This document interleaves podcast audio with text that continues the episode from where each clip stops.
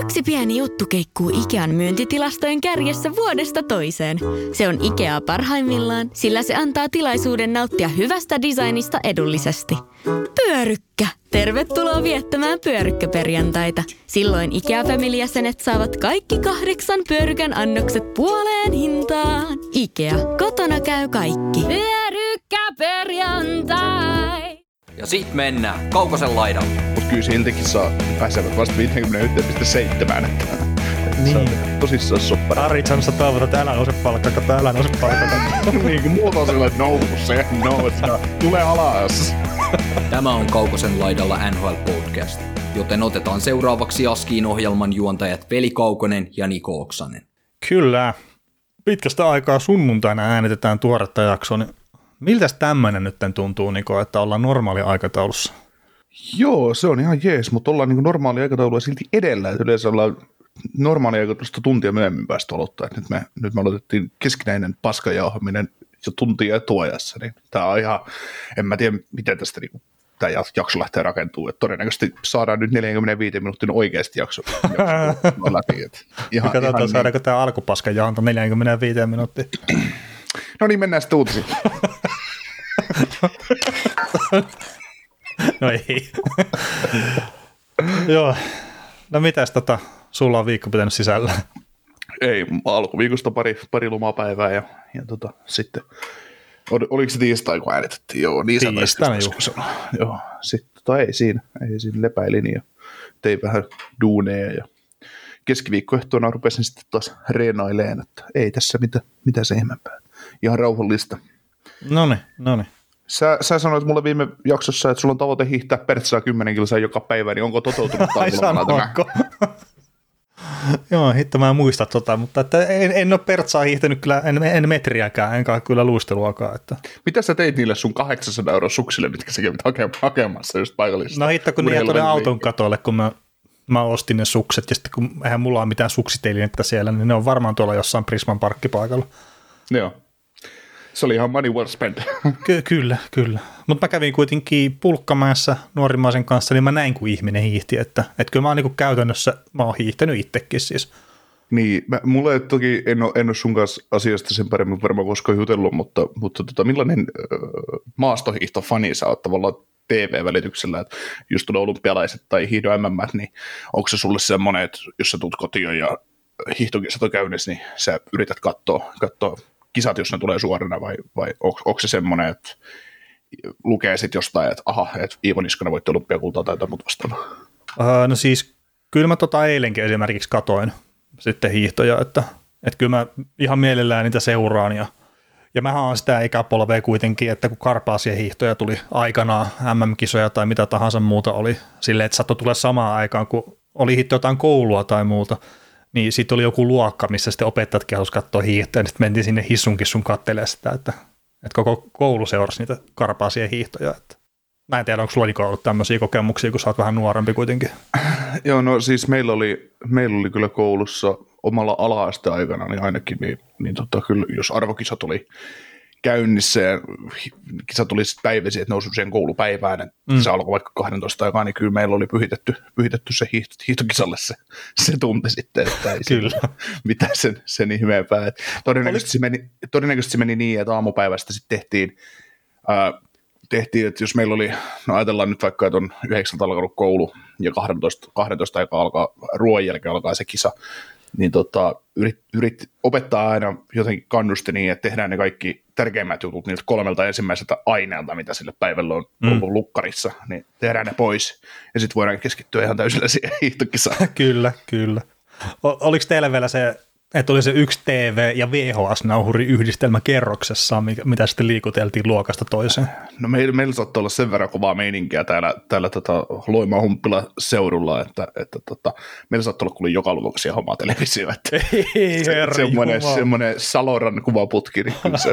on luksusta, on luksusta. Oh. Joo, ei, ei meidän ole tarvinnut liikotasolla mennä katsoa siitä 22 tuommoisesta televisiosta ei, ei, ei, meilläkään siis semmoista, mutta että mulla on semmoinen muistikuva vaan, että niitä oli, kerroksessa oli yksi semmoinen telkkarinauhuriyhdistelmä, ja sitä sitten liikuteltiin luokasta toiseen sitten tarvittaessa, että niissä oli semmoinen pyörillä oleva taso.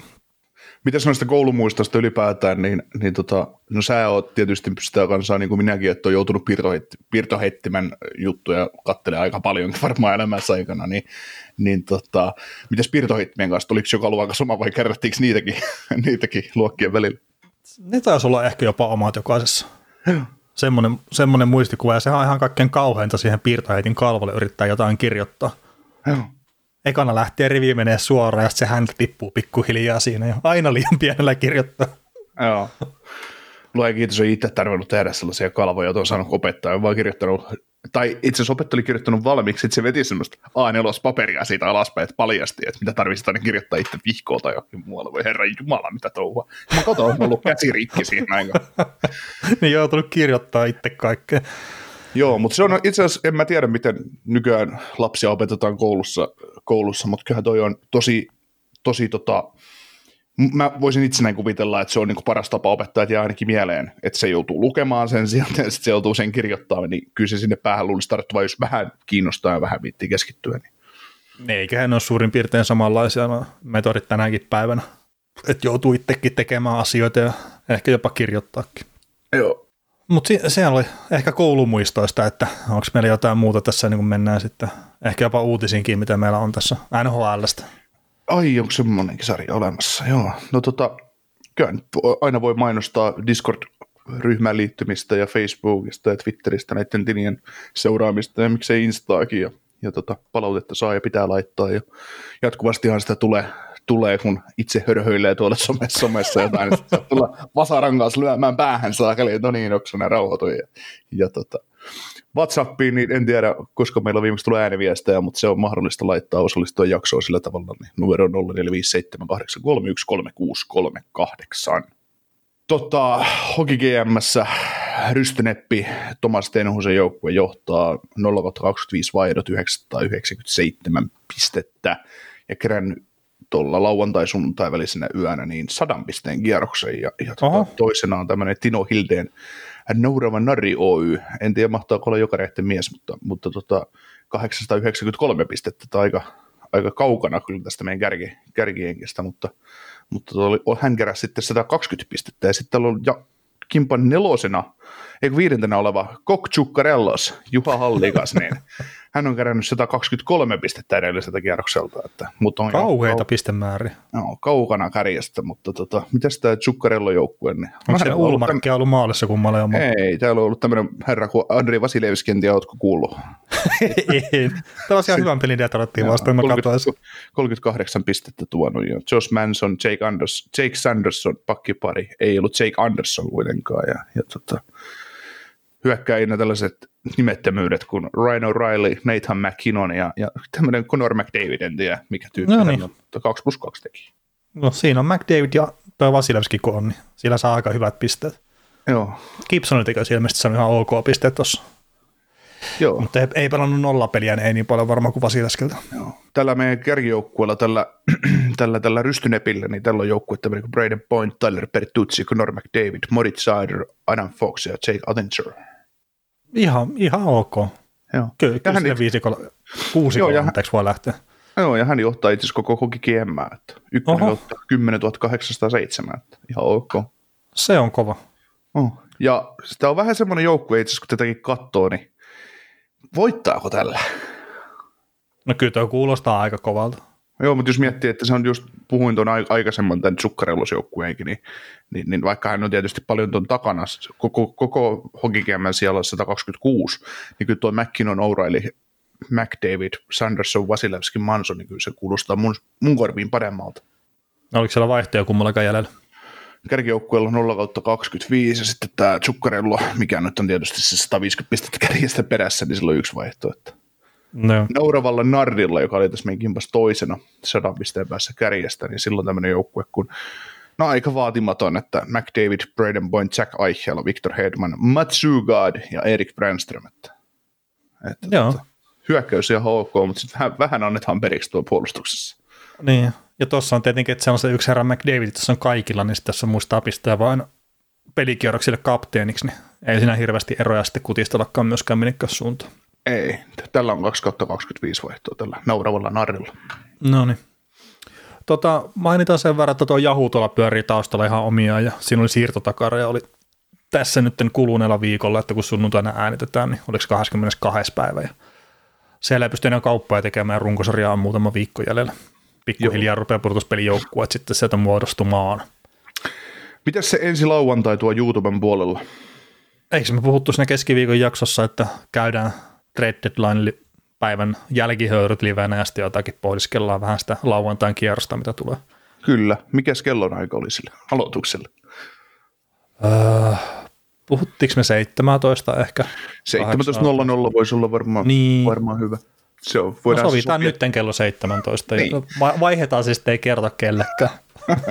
Käykää ottamassa hei YouTube-kanava tosiaan tilaukseen tai seurantaan, mikä ikinä onkaan, ja tulkaa meille tota, kuuntelemaan lauantaina siis näitä, kun käydään tradeja läpi. Et perjantaina ei ikävä kyllä pystytä tekemään liveä, että, että tota, se, on, se on mahdotonta tällä kertaa, olemme, olemme pahoillamme siitä, että toi on, toi on aina, se on hieno päivä tehdä, puhua kyllä jääkiekosta, mutta, mutta, mutta kun tulee paljon niin. kaik- kaikkea jännää, mutta niin olkoonkin, että todennäköisesti ei mitään siirtoja isoja tapahdu enää sinä päivänä. Ei, kun ne äh, keksit, keksitään tässä viikon aikana. Äh, niin, tai siis itse asiassa todennäköisesti, jos se Patrick Kane siirtyy, se tapahtuu perjantaina, mutta et puhutaan siitä ehkä myöhemmin. Juu. Mutta ollaanko me nyt valmiita uutisiin? Ehkä. No niin, no niin. Ja tota, siirtotakaria tosiaan lähenee, niin sehän meinaa sitä, että tuolla – kauppoja painetaan menee ihan älyttömästi. Ja ihan kaikki kaupat ei ole myöskään niitä, että joku joukkue pyrkii parantumaan, että tulee näitä tämmöisiä cap. Niin toista jos ottaa semmoiset, niin toi Ottava Senators on Nikit, Nikit Zaitsevista pääsi eroon. Ja, ja kakkos- ja neloskerroksen varausvuorot lähti myös sinne kyljessä tonne Chicagon suuntaan. Eikö tämä ole tämmöinen aika selkeä ensi kauttakin, että Chicago ensinnäkin niillä kroppii kokoonpanossa, mutta että tankkaus jatkuu ensi kaudellakin. Joo, ne ei välttämättä ihan yhdessä yössä kyllä, kyllä päivitä tuota jengiä sellaiseksi, että voidaan puhua taas mestaruus, mestaruushaaveista, että, mm. sillä mutta jos ajatellaan, ajatellaan tätä, että miten ottava pääsi Saitsevista eroon, niin et ei ollut paha, paha kyllä. Että. No ei siis käytännössä ole kakkoskerroksen varausvuoro että tulevalle kesällä, niin se pikkasen kirpasee, mutta onko se sitten, että 4,5 miljoonaa cap hitti, niin onko se sitten kuitenkin ihan markkinahinta tuosta. Mutta tuntuu jotenkin ehkä jopa halvalta mun mielestä, että kun eihän Chicago ole ollut mikään pakko ottaa, ollut ottaa sitä vastaan. Mm, sitä, sitä juuri. Että. Ja sitten se, että kuitenkin ö, ottavalla edelleen ykköskierroksen varausvuoro ensi kesälle käytettävissä ja kolmelle ja kahdelle seuraavalle vuodelle. Ja sitten kesällä 24 näillä on käytettävissä oma ykkönen, kakkonen, nelonen, vitonen, kutonen, ja sitten niillä on vielä Washingtonin toi kakkoskerroksen varaus, sinne Tampa Bay neloskerroksen varaus. Niin tämä joukkue ei kuitenkaan lähtökohtaisesti enää tarvi prospect poolia vahvistusta. Mm.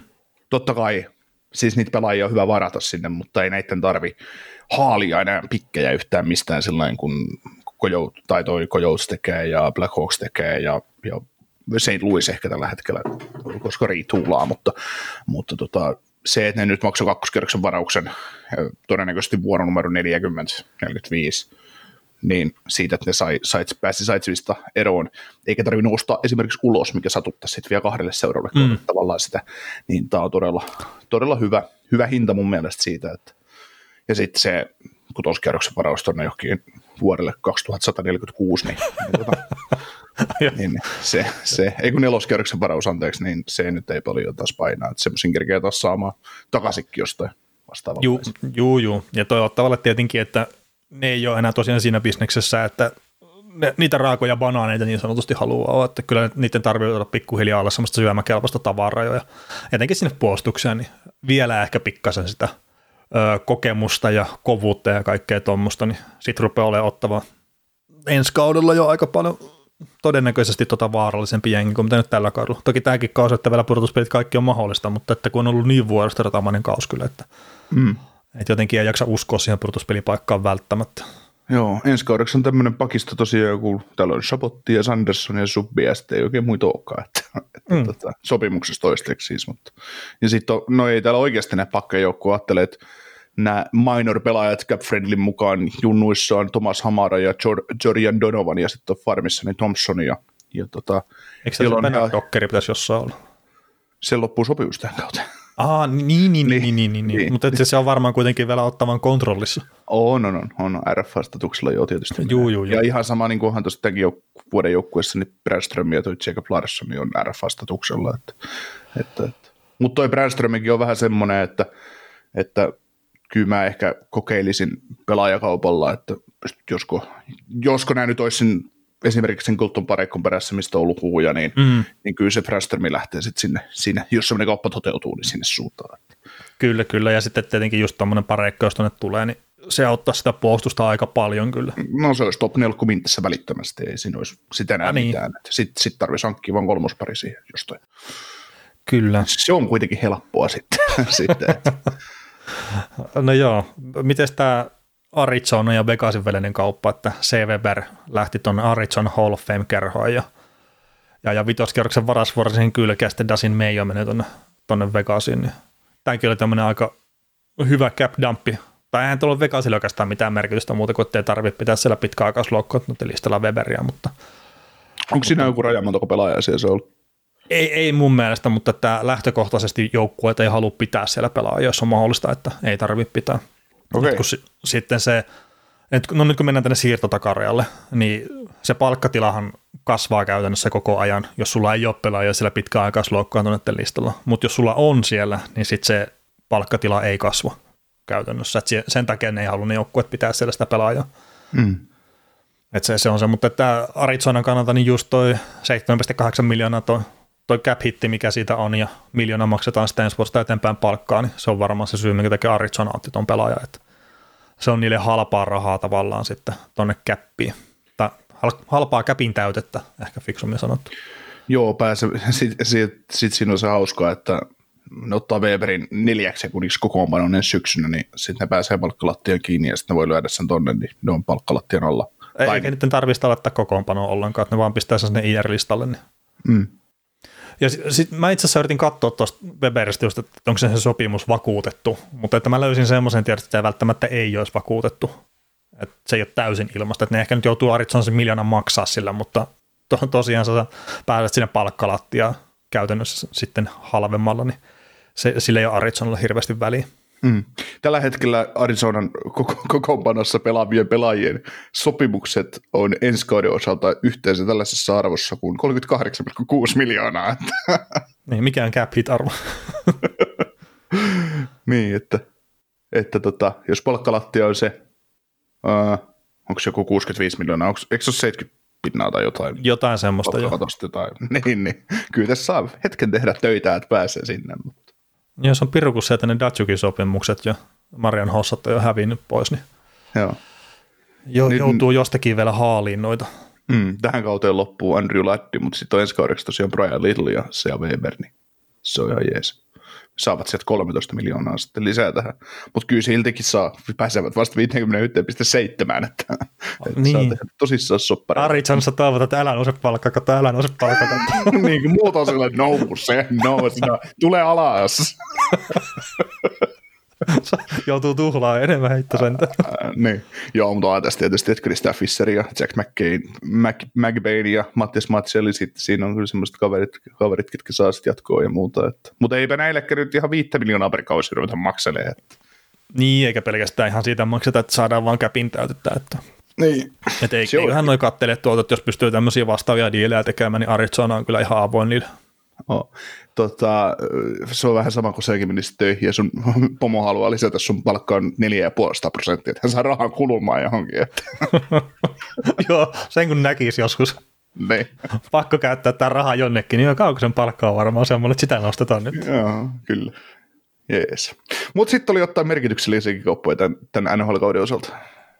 Ö, No joo, joo tota, ö, Washington Capitals myi ton, ton Dimitri Orlov ja Karen Hathawayn tuonne Boston Bruinsiin. Ja, ja siitä sitten Capitals saa vastinaan Greg Smithin ja ykköskerroksen varausvuoron tulevalle kesällä ja sitten ö, kakkoskerroksen varausvuoron vuodelle 25 ja kolmoskerroksen varausvuoron sitten vuodelle 24 ja tuossa tota, Minusta Wild oli taas sitten välikätenä ja pidätti vähän palkkoja, niin se sai sitten vitoskerroksen varausvuoron vuodelle 23. Niin, niin, mitä ajatuksia tämä herättää nyt, että Bostoni vahvistikin pakistonsa tällä tavalla, että Orlovi tuli sinne ja sitten Karen Hathaway niin, tota, uh, bottom sixiin luulisin, että menee, niin hyvä energiahyökkäys, niin mitä ajatuksia sulle herättää tämä kyseinen kauppa? No mä tykkään tästä kuin hullu puurosta niin sanotusti. Sen takia kun ajattelee, että, että, että jos joukkue haluaa vahvistaa rivejään mm. linella, ja joukkue haluaa menestyä, niin runkopelaajat täytyy olla sopimuksessa kiinni jo syksyllä, kun kausi alkaa. Ja se, että näistä kumpikaan pelaaja, Orlov ei, ei ole top neljä puolustaja tässä joukkueessa, no se nyt sitten, että haluaa Kreltsikkiä sitten, miten sitten pyörittääkö, tai Forbortia, mutta siinä on McAvoy, Lindholm, Karlo, selvät kolme kaveria, ketkä on edellä, niin tämä on tavallaan hyvä ykkös-kakkosparin jätkä lyödä kolmospariin tavallaan. Ja mm. sitten, sitten tota, tai kauppa, tämä vahvistaa tätä joukkuetta merkittävästi, mutta se ei riko sitä ydindynamiikkaa, mikä siinä joukkueessa on rakentunut. Ja sitten mm. se, että kun miettii, että kuinka halvalla tämä tavallaan tuli, että ne maksaa tosiaan yhden ykkösen, yhden kakkosen. Ja taas tos, tosiaan Uh, no, näillä ei nyt yhtään kakkoskerroksen varausta kolmelle seuraavalle kaudelle, mutta näitä ei hevon aika kiinnosta se, että jos, jos nämä nostaa nyt kannua tänä vuonna, että onko sillä nyt pikkeistä vai ei. Niin, niin, ja sitten tämä on tosiaan se all-in vuosi, vielä kerran pojat, tai vielä kerran papaat, miten se haluukaan nyt mainita, että, että Bostoni työntää kaiken nyt tähän kauteen, ja ensi kausi sitten, ne saattaa ihmetellä, että onko ne sentteritä joukkueessa ollenkaan. Niin, ei välttämättä, mutta niillä on Pasternak todennäköisesti se tekee maaleja. Niin, jos se haluaa tehdä sopimusta sinne. Niin. Mutta tota, mä tykkään tästä tosi, tosi paljon tästä kaupasta, että kun miettii just, että Hadaway, niin, niin tota, loistava kolmos-neloskentän kaveri, oh. kaveri taklaa, taklaa, aina kaikkea, mitä liikkuu ja pystyy tekemään maaleja, maaleja jos saa paikan ja, ja ei anna periksi yhtään omaan, omaan päähän ja sitten mitä itse sanoi Insta, Insta-päivityksessä vai Twitterissä kommentoikin sitä, että kun hän on mainesta kotoisin tuosta nurkilta, niin ne on aina haaveillut, että pääsisi Bostoniin pelaan, niin mm. on vielä niin kuin oman kylän poika niin sanotusti, niin se, se on kauttaaltaan ja kautta. Ja on aika Bostonin näköinen pelaaja myös. Niin, niin, niin. Että vaikka se pelityyli nyt ei välttämättä ole niin rosonen, mutta, mutta sillä, mitä se on ollut jossain vaiheessa, mutta, mutta silti, niin nämä on just sellaisia juttuja, että, että, että kun vastaavalla, vasta, vastaavalla tavalla ne hank, olisi hankkinut yhden ylimääräisen. Nehän nyt ei välttämättä olisi tarvinnut tuota Orlovia, mutta ne hankki sen, kun niillä oli mahdollisuus hankkia se. Ah, niin, ja sitten ne oli puolustajan perässä kuitenkin. Niin, niin se, että sä saat, sen sijaan, että nämä nyt olisi hankkinut Luxennin, niin nämä sai kuitenkin... Niin, Afrikovistahan nyt oli ne huhut ehkä lä- niin, niin, no mutta, esi- no mutta esimerkiksi, mä vertailen sitä mm, vaan, niin, että et, et, ne oli sellaista, että vastaavalaista, että ne olisi hankkinut Kabrikovin tai se Luxennin, mutta sitten niille tärähtääkin Orlova ja Hathaway siinä kyljessä. Sillä, että mitä? Mm. Et, se oli tradingin muodossa tosi suuri upgrade. Et mieluummin siitä maksat tuollaisen pakaan, pääset tuosta Smithistä eroon, joka nyt ei tällä kaudella enää toiminut tuossa joukkueessa. Vahvista bottom siksi, vahvista pakistoa ja käytännössä et maksa mitään, niin volaa, kaunis, kaunis kauppa. Joo, tämä on vähän samantyyppinen kuin just toi Toronto teki, että ne saa sen Ryan O'Reilly ja sitten ne oli Akkiari vähän niin kuin siinä kaupan päällisinä. Mm. Toki tässä nyt voidaan ehkä, ehkä lähteä siihen, että siis Orlovihan on varmaan se pääpala, mitä on haettu. Mutta mä kuvaan jotenkin yhtään ihmettelin sitä, että tuo hädäveestä tulee ole kuitenkin se jollain tavalla tärkeämpi pelaaja noista kahdesta, mikä tuohon joukkueeseen tuli. On, totta kai, koska varmaan pelutuksessa on iso, iso merkitys sillä, että Hathaway, Hathaway pelaa tuota kolmosneloskentässä ja, ja todennäköisesti tekee tärkeitä maaleja siellä, että et, tavallaan Orlov on siinä vaiheessa tosi paikkaista täyttävä puolustaja, jos tuosta nyt Forbortti hajoaa tai Kreltsik hajoaa, niin sitten täytyy nostaa kakkospariin pelaa. Tai Lindholmi hajoaa, niin sitten niillä on mm. vähän, ei Lindholmin tasoinen, mutta semmoinen suhteellisen lähellä Lindholmia oleva puolustaja heittää siihen top 4 mukaan, joka pystyy pelaamaan myös hyökkäyssuuntaan. Tai hyvä all-rounderihan tuo Orlovon, että, että ei, mm. ei se nyt varmaan profiloitunut mihinkään sen paremmin ole, mutta sitä kautta ajateltuna. Niin, no ehkä siis vähän enemmän semmoinen niin hyökkäyssuuntaan toimiva puolustaja mun papereissa, että mm. pystyy antaa avaussyöttöjä ja kaikkea tämmöistä, ja sitten ehkä ne heikkoudet, jos jostakin pitää etsiä, niin kyllä ne on oman pääosaamisessa, mutta, mm. mutta siinäkin just, että kyllähän Bostonilla on kova joukkue, ja sitten saa tuommoisen yhden vielä kiekon liikuttaa ja pakin siihen, mikä nyt ei kuitenkaan ihan sukka sinne omaan päähän, niin kyllähän se auttaa sitä jengiä tosi paljon. Mutta tota, hätäveistä ehkä sen verran pitää vielä mainita, että sillä kun kattelin noita, että tosiaan pelaa vastustajan parhaita vastaan yllättävän paljon, eikä kyllä sitten vuoda omiin päin, ja Washingtonissakin, mitä nyt kattelin nopeasti kaiken maailman tilastoja ja muita, niin tehnyt pääasiallisesti noista omista ketjukaverista kautta kentäloista pelasta parempia, tai että kiekolliset tilastot on parempia, niin siihen nähen, että se ottaa vain 18 prosenttia noita hyökkäyspää-aloituksiin, se on aika merkittävä tilasto. On, ja se, on, ja se luo sitä matchappia taas lisää tälle, tälle Bruinsille, että mm. ne ei ole pelkästään se, niiden ainut matchup-ratkaisu on se, että heitetään Bergeron kentälle. ja sitten tämä oli ihan mielenkiintoinen, piti ihan katsoa, kun tuo 18 prosenttia kuulostaa tosi pieneltä, että otat sen verran hyökkäyspää aloituksia, niin se on tota neljänneksi pienin lukema. Ja tässä on Thomas Nosekki, mikä pelaa Bostonissa, niin sillä oli vielä pienempi, että sillä on 12,35. Ja sitten Nick Foligno, niin silläkin oli, se on tuossa viidentenä, niin sillä on tota 20 suurin piirtein. Niin siinähän jonkunnäköinen tämmöinen kolmos neloskenttä saattaisi olla kasassa jopa sitten. Missä Foligno nykyään pelaa? Eikö pelaa Bostonissa? Bostonissa? joo, joo, Bostonissa, Bostonissa. Mä vaan, ei, kun ei sun silmää heti tosta, mutta siellä joo. jo. Joo, siellä painoa menee, mutta että just, just silleen vaan, että matchappaamisen kannalta, niin kun sinne syvyyteen tarvii niitä pelaajia. Mm. Että me kaikki tiedetään, että miten hyvät ykkös- ja kakkoskentät Bostonilla on, mutta nyt ehkä toi, toi kolmas nelosketjukin niin sitten rupeaa saamaan ainakin itseltä semmoista niin kuin aika isoa respektiä jota hänen myötä. Vaikka ei se nyt ole semmoinen poikkeuksellinen käänteen tekevä pelaaja, mutta se vaan sopii siihen rooliin tosi hyvin. Mm, kyllä. Kyllä, kyllä, mutta kyllä se on ihan sama sitten Toronto tai Tampa, kun jatkuu ja sitten menee käykolta kierrokselta, niin kyllä ne, kyllä ne saa tosi kova testi siihen toiselle kierrokselle. Että oletetaan nyt, että ei sitten mikään Detroit tulee ja lyö Bostonia pihalle. Niin. ei siis, siinä on muuten sitten semmoinen match että jos Boston ja Detroit kohtaa sekalla kierroksella, ja Detroit, joka ei ole mitään muuta koko kaudella tehnyt kottelun päähänsä pelillisesti koko ajan, niin pystyisi tämän Bostonin lyömään ulos. Mm. Niin se olisi sitten se olisi niin kova yllätys kyllä, että ei sellaista, no ei semmoista voi tapahtua. Ottakaa Ää, nyt niin. talteen, ottakaa ihmiset Ää, talteen niin. tämä. siis totta kai se voi tapahtua. Tota, Bostonihan on, mitä mä nyt olen jotain chartteja nähnyt, niin se on ollut yksi onnekkaimpia joukkueita 5 vastaan 5 pelissä just maali odottamaan, tai siis maalien puolesta, että se on tehnyt enemmän maaleja kuin mitä odottamat antaa ymmärtää, se on päästänyt maaleja vähemmän kuin mitä odottamat antaa ymmärtää. Niin mä vaan sitä pohdiskelin, että onko tässä vähän tämmöistä ää, niin kuin se muutaman vuoden takasta Tampa-syndroomaa voisiko Bostonissa olla.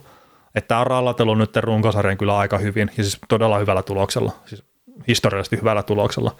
Mutta mä en sano, että se Detroit nyt on se joukkue, mikä pistää Bostonin 4-0 lauluun. Mutta että jos sieltä löytyisi joku semmoinen Columbus Blue tyyppinen ratkaisu, mikä sitten pystyisi hyvällä viisikkopelalle ammulla tota murentaa Bostonin, niin mä en olisi ihan liian yllättynyt siitä. Okei. Okay. Mutta siis tämä nyt on vaan tällä hetkellä semmoinen fiilis, että, että pitää nyt katsoa, että miten nämä uudet pelaatkin lähtee toimimaan tässä, nämä saattaa muuttaa hommaa aika paljonkin. Mm. Ja siellä Bostonissa se... rupesi maalivahditkin tekemään maaleja, niin eihän, eihän ole mitään ongelmaa enää tässä. Joo, mutta se, että tota, ajatellaan Bostonia kokonaisuutena joukkueena, joukkueena niin, niin, niin, jos vertaa siihen pari vuoden aikaisemmin, tai muutaman vuoden takaisin Tampaan, niin Tampahan meni Tampa ja Boston, millainen ne on voittanut paljon pelejä, niin kyllä Tampa voitti ehkä enemmän vielä sen, sen tavallaan pelin helppouden kautta, mitä Boston. Niin, mutta siis se, mitä mä oon katsonut itse Bostonin pelejä, mikä nyt ei ole tietenkään välttämättä tarpeeksi, niin kyllä mulla on jäänyt vähän semmoinen fiilis, että niille osittain on tullut vähän liian helposti myös osa niistä peleistä. Niin, Et, ja siis, niin. Ja siis se nyt on hölmö sanoa, etteikö Boston itse miten pitää voittaa pudotuspelisarjaa että se on se runko sama, mikä meni Stanley Cup finaaliin asti. Että kyllä ne tietää, mitä se voittamisella pudotuspeleissä vaatii. Ja siinä ehkä tulee se ero just siihen tampaan, että ne, niille oli jotenkin liian helppo se runkosarja ja ne rallatteli menemään ja niiden se viisikko pelaaminen ei ollut todellakaan sillä tasolla, mutta se on tänä päivänä. Mm. Ja sen kevään jälkeen ne teki sen muutoksen sen pelisysteemiin. Mm. Niin sikäli just taas, että en mä nyt välttämättä – oikeasti usko siihen, että samanlainen uhkakuva on tämän Bostonin kanssa, mutta sen tuli semmoisena vertauskuvana vaan mm, mieleen. Mm, kyllä, ja sitten tota, näistä tuurihommista, että kun sanotaan aina, että he ovat käyneet ehkä piakkotuuria, tai että on odottamia, odottamia enemmän tai odottamia vähemmän, päästetty maaleja tai mm. odottamia vähemmän, äh, enemmän tehty, niin onhan se selvä, että jos sä pelaat 58 ottelun runkosarjaa ja voitat 45 kertaa, niin, niin kyllä täytyy tuuriakin olla. Ja odottamat ei välttämättä ihan kohtaa aina, on se selvä. Sama juttu, meillä on toi Seattle tuo Lentis niin onko... Niin se on toinen vastaava joukkue. Niin, mutta kun Seattle ei sitten taas ole lähellekään niin hyvä joukkue, mitä Boston on muuten. Mm. Niin, että se on, se on tavallaan, että Seattlen kohdalla mä olisin aina enemmän huolissani siitä, että mitä tapahtuu pudotuspeleissä, että kun se homma ei lähdekään ja sitten samalla tavalla menemään, mitä se on ollut runkosarjassa, kun pelin kuva muuttuu, mutta Bostonilla on sitten taas se, että Boston, mä luulen, että Boston pystyy kiristämään aika paljon ruuvia, esimerkiksi puolustussuuntaan. Juu, juu, juu, ja sitten tosiaan Boston, jos lähdetään siitä, että että jos nyt kolmoskentässä on Taylor Hall niminen hyökkääjä ja sitten kolmas parissa on Dimitri Orlos niminen puolustaja, niin kyllä siellä on syvyys aika hyvin kohdalla. Että, oh, oh, no. että kyllä tämä nyt on se yksi niitä idän suosikkihevosia kuitenkin sitten, että vaikka mä nyt tässä nyt heittelenkin vähän kylmää vettä kiukalle välillä. Joo, mutta kyllä se, on mielenkiintoista nähdä, miten, miten menee. Miten menee. Ja sitten sit vielä Bostonista se, että ne viime vuonna Carolina vastaan joka kierroksella niin seiskassa tukkaa ja voitti oma kotipelinsä, vaikka oli vieraissa ihan vastaan tuli. Niin tällä kaudella pelannut 29 kotipeliä ja hävinnyt niistä viisi. Et, että tota. Hmm. Eka tuossa tuossa Seattle silloin. Joo, joo niin varsinaisella pelillä. No, niin, niin, niin, niin, niin, niin. Joo, mä en mitään tuommoisia jatkoaika tai muita. Niin. Joo, Kuka siis niitä kaksi, muistelee? Ne on, kaksi, ei, kun, ne on kaksi kertaa hävinnyt varsinaisella. No. Kotona, ja kolme kertaa. No kyllä pitää huolissaan olla pikkuhiljaa.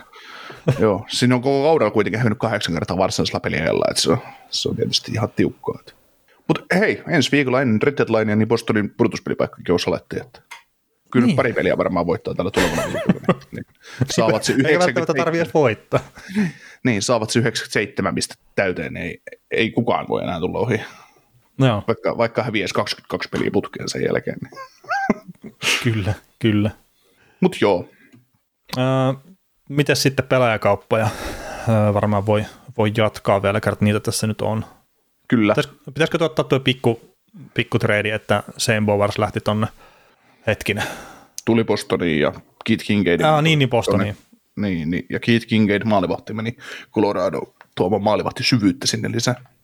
Joo, kun sieltä hajosi se crew, eh, ei siellä enää ole. Frank Goose vai? niin, niin, niin sieltä hajosi tuo, niin, niin, sen takia varmaan hankkivat ton Kincaidin sitten sinne. Joo. Eivät, ku, ei, niin, eivät kuitenkaan katsoneet Vegasiin, että siellä Michael Hutchinson on ollut. Että, Eikö se olekaan Torontossa? Ei. Kyllä se sinne päätyi vielä ennen tai myöhemmin. Ah, niin, ja siis Vegasiltakin jos niiden oma maalivahti. Tää niin, Thompson. Toi, niin Thompson, joo. Nyt se on Hilli ja Prossua. Joo, ja Prosua pelasi hyvän pelin tuossa Odallasia vastaan. Joo. Mä oon nähnyt siltä vaan se Hasekki torjunut.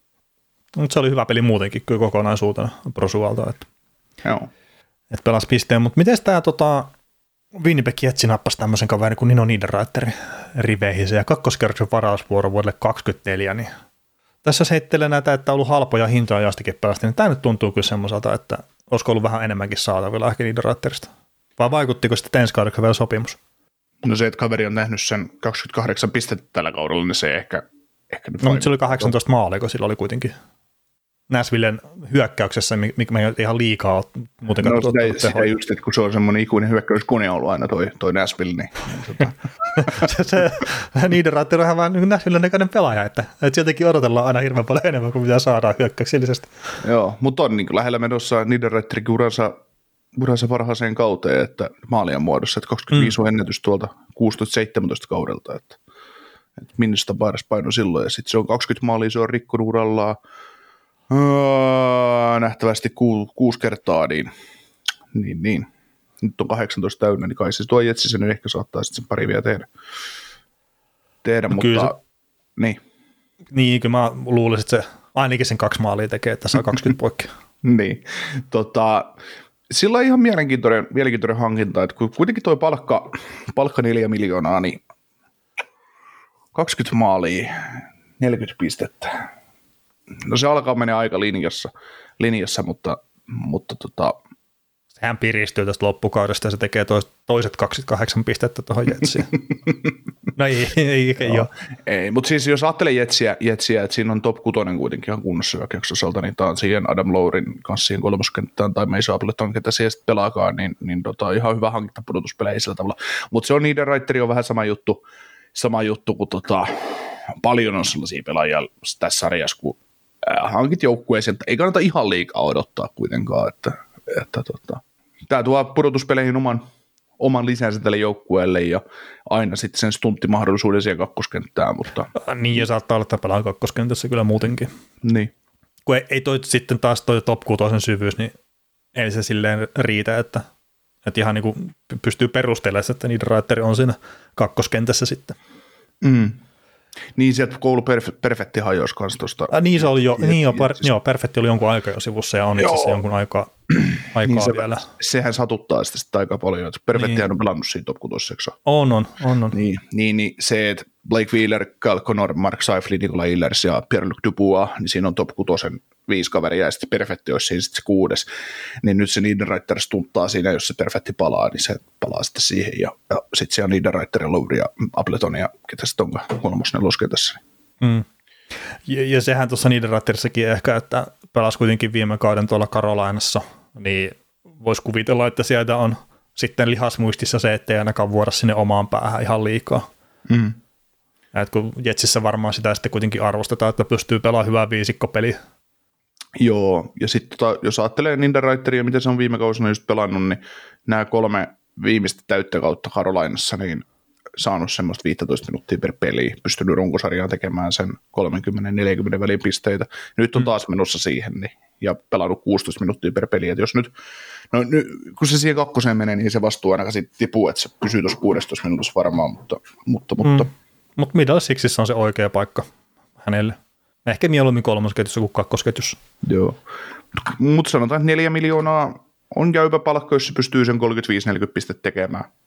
Tai niin, se on semmoista tavallaan näsäviisastelua nyt vähän itseltä kanssa, että mikä Niin, ja sitten, että ja- pisteiden lisäksi se vahva viisikko pelaaminen muuten. Mm.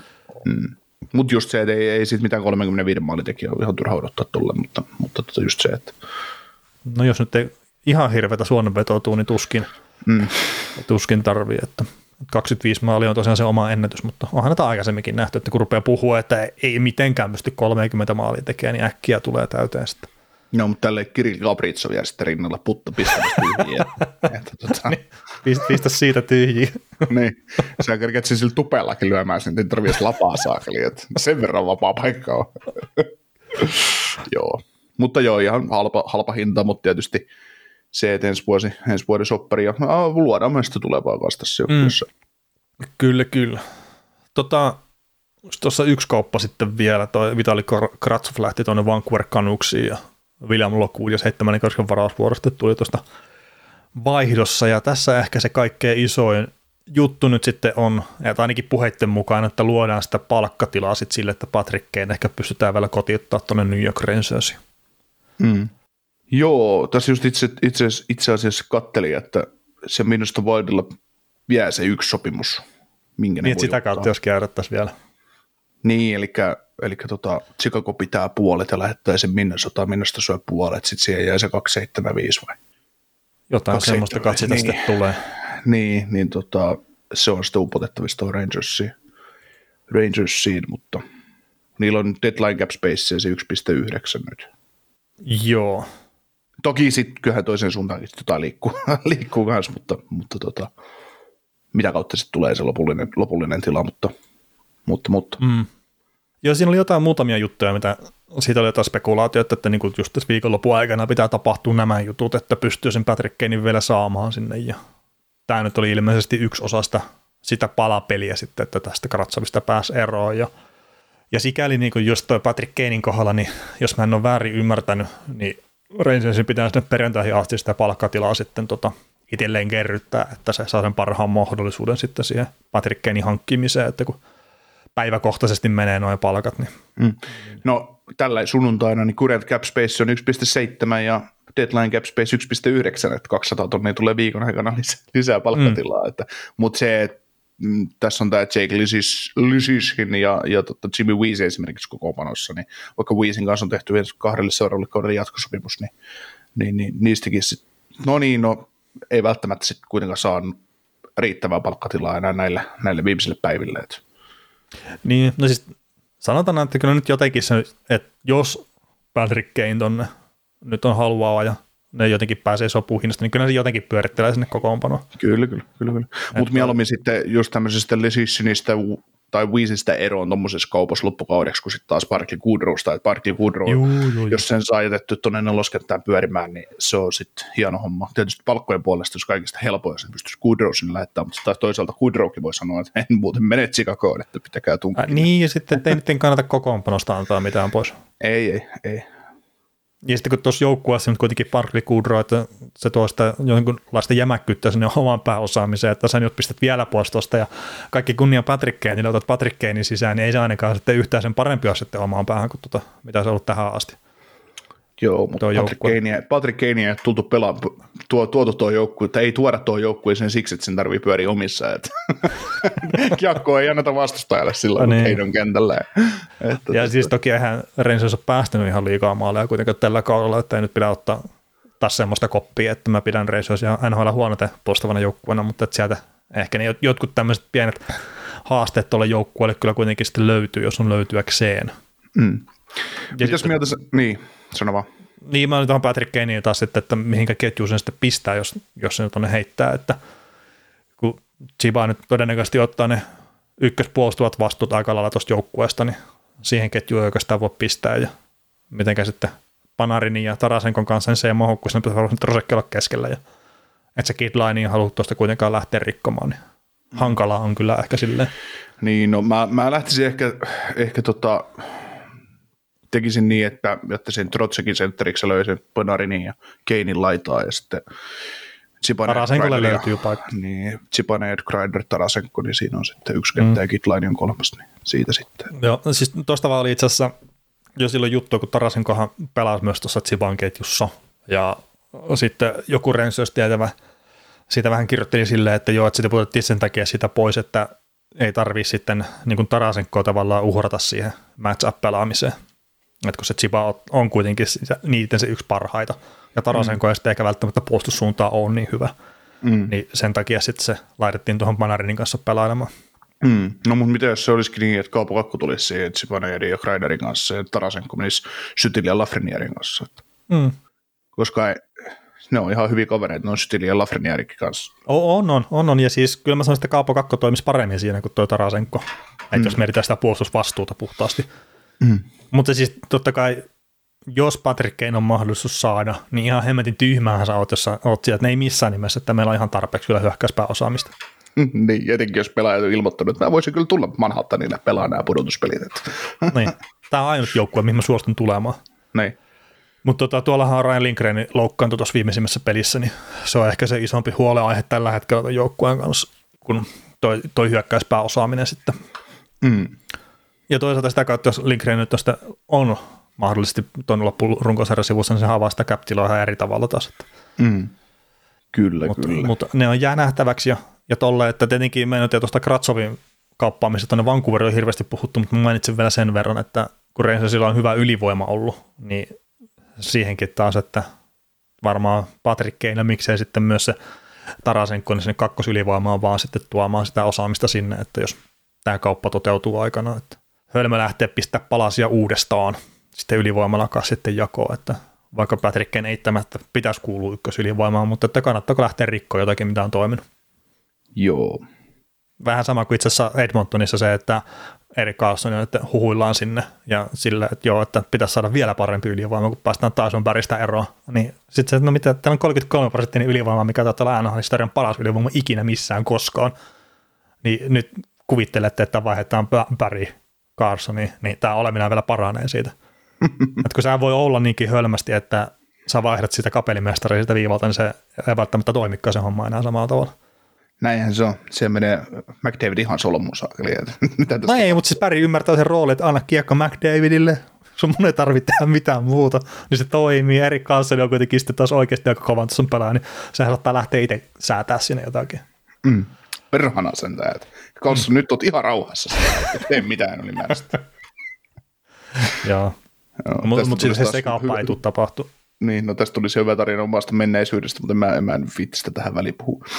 Tota, Vitali Kravtsov, siis se on ollut myös sellainen pelaaja, että sitä on odotettu koko ajan, niin, Juu. niin, niin, niin, nythän siitä puhutaan, että no niin, saa uuden alojalle syllä syllä, niin, niin onko sulla henkilökohtaisesti mitään uskoa? Uh, no ei ole näyttänyt tällä hetkellä, tai toistaiseksi NHL-tasolla oikeastaan yhtään mitään, että Että ei nyt ole semmoisia mitään isoja odotuksia tuonne mm. Vancouverin suuntaan.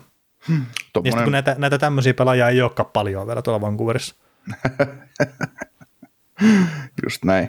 Tota, joo, nämä on just sellaisia, tuossa Twitterin puolella yksi kova Colorado fanista kommentoikin, että KHL näitä on saakeli tusinas 13 tällaisia Kravtsoveita, että, että tota, puhutaan, että no kun venäläinen pelaaja yleensä taitoa, mutta sitten se, että just, että ei Kravtsov ole mitään, ei se esitä, ei, se esitä, ei sillä ole mitään sellaista, mitä esim. Andrei Gusmenkolla oli. Gusmenko oli paljon mm. parempi KHL-pelaaja. Sama se Kapritsovi, vaikka mä sitten vähän aliarvioin, ehkä, ehkä sillä aikoina. niin tota, ei, ei voida puhua samana päivänä edes. Et, et, kun mietitään, että KHL kuitenkin sarja, sarja, kun sitä seurasi, niin pitkälti pa- paljon vahvoja pelaajia, joo, mutta tota, ja taitavia pelaajia, mutta kyllähän ne taitavat pelaajat sitten oikeasti erottu ja teki pisteitä. Tämä Kravtsov on tehnyt sen 20 pistettä siellä parhaimmillaan jossain traktorissa, niin, niin tota, kyllä siellä vaan täytyisi pystyä paukuttaa sitten, jos sä oot oikeasti hyvä pelaaja, niin mm. sitä, sitä, sitä mm, sanotaan semmoista 40 pistettä kautta. Niin, että kyllä jos se jää siellä piippuun, niin harvemmin sitten NHL nousee uudelle tasolle. Kyllä, etenkin kun pelin vaatimustaso kasvaa entisestä. Niin. pelin tärkeys vielä korostuu ja täytyy tehdä kaikki vielä nopeammin. Mm. Toki kyllä mä olin itse tämän pelään kohdalla silleen metsästä, toki en ollut nähnyt pelejä varmaan yhtään ikinä häneltä, mutta just silloin kun tämä tuli Kaapakokon kanssa samaan aikaan NHL, niin muistaakseni puhelin semmoista, että odotan kovempaa tulokas kautta Karatsovilta kuin Kakolta.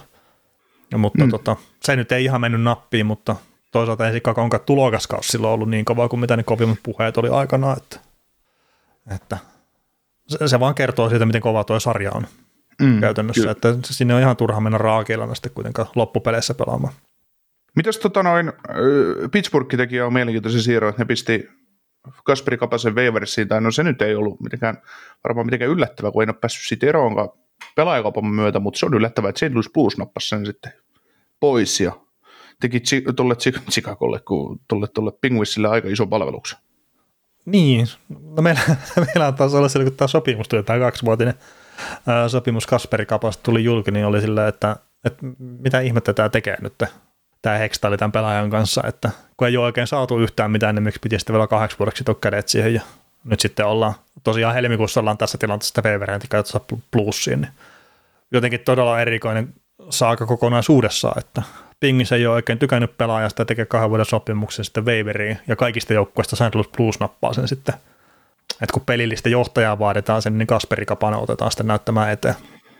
Juu, se on ihan tietysti, jos tykkää, tykkää, tykkää siitä, että mitä hän tai, tuo. Tai, mutta... Lähdetään valmentaja piikkiä, että kun johtavat pelaajat on ihan lapasia. Niin. Niin sitten, no miten joukkueen johtavasta? No Kasperi Kapana otetaan joukkueeseen. Että... Kyllä, kyllä, kyllä, mutta siis se oli just hauskaa, kun Perpe haukkuko, haukkuko joukkue just tasainen ongelmasta ja ei ole mitään tunnetta ja muuta. Mm. Niin nyt sitten Perupe, kun Kapanen hankitaan joukkueeseen, niin Perupe lässyttää ihan samat jutut, mitä Mike Sullivan lässyttää, että joo, joo tosi nopea ja taitava pelaaja, paljon on potentiaalia, että me ollaan tosi innoissamme, että me saadaan tästä irti, irti jotain ja kaikkea muuta, niin joo, sen mäkin haluan nähdä, että, että tästä saadaan yhtään mitään irti. Että, niin. että, että toisaalta, toisaalta kyllä Sullivan sanoi nytkin, nytkin, kun se heitettiin farmiin, että tai sen Waversille ennen kuin sitten lähti bluesiin, että, että, tota, että tosiaan niin hän tykkää kapasta tosi paljon, mutta se, se vaan täytyisi, että hänellä ei ole ollut hän, häntä täytyisi pystyä käyttämään paremmin ja näin poispäin, mutta sitten sua käytetään Jevgeni Malkkinin ja Sidney Crosby rinnalla ja sulle ei oikein napostele ja sitten pistetään taas yhden toisen Stanley Cup voittajan rinnalle, eli Jeff Carter rinnalle, eikä silti toimi, niin äh. Niin enkä mä te, että onko nyt välttämättä hetäkin, että kapasta ei napostele, mutta että tietenkin mistä me muistaakseni ollaan joskus puhuttu Kapasen kohdalla, niin se, että jos sä tuut kiekon kanssa vaikka se hyökkää sinne yli, ja sulla on kaksi vaihtoehtoa, sä pystyt leikkaa keskelle sisään sen kiekon kanssa, tai sitten sä pystyt menemään laidan kautta. Niin jos sä valitset 99 kertaa sadasta, että sä menet sinne laidan kautta, että sä otat sen ää, potentiaalisesti sen ratkaisun, mikä ei tuota maalia tai edes maalipaikkaa, ja sä teet tosiaan jatkuvasti sitä samaa, niin ehkä sieltä löytyy se Kapasen pelaamisen suurin ongelma. Mm. Että ei mennä sinne alueelle, mistä tehdään niitä pisteitä säännönmukaisesti. Mm, silloin, silloin, kun hän oli pelkkä voimahyökkäjä tuolla Torontossa, niin silloinhan hän ei kääntynyt laitaa, vaan nimenomaan meni keskelle. Ei, mutta siis se oli tota, Torontossa mä muistan, että oli sitä puhetta jo, että liian monta kertaa sinne mieluummin mentiin laidan kautta.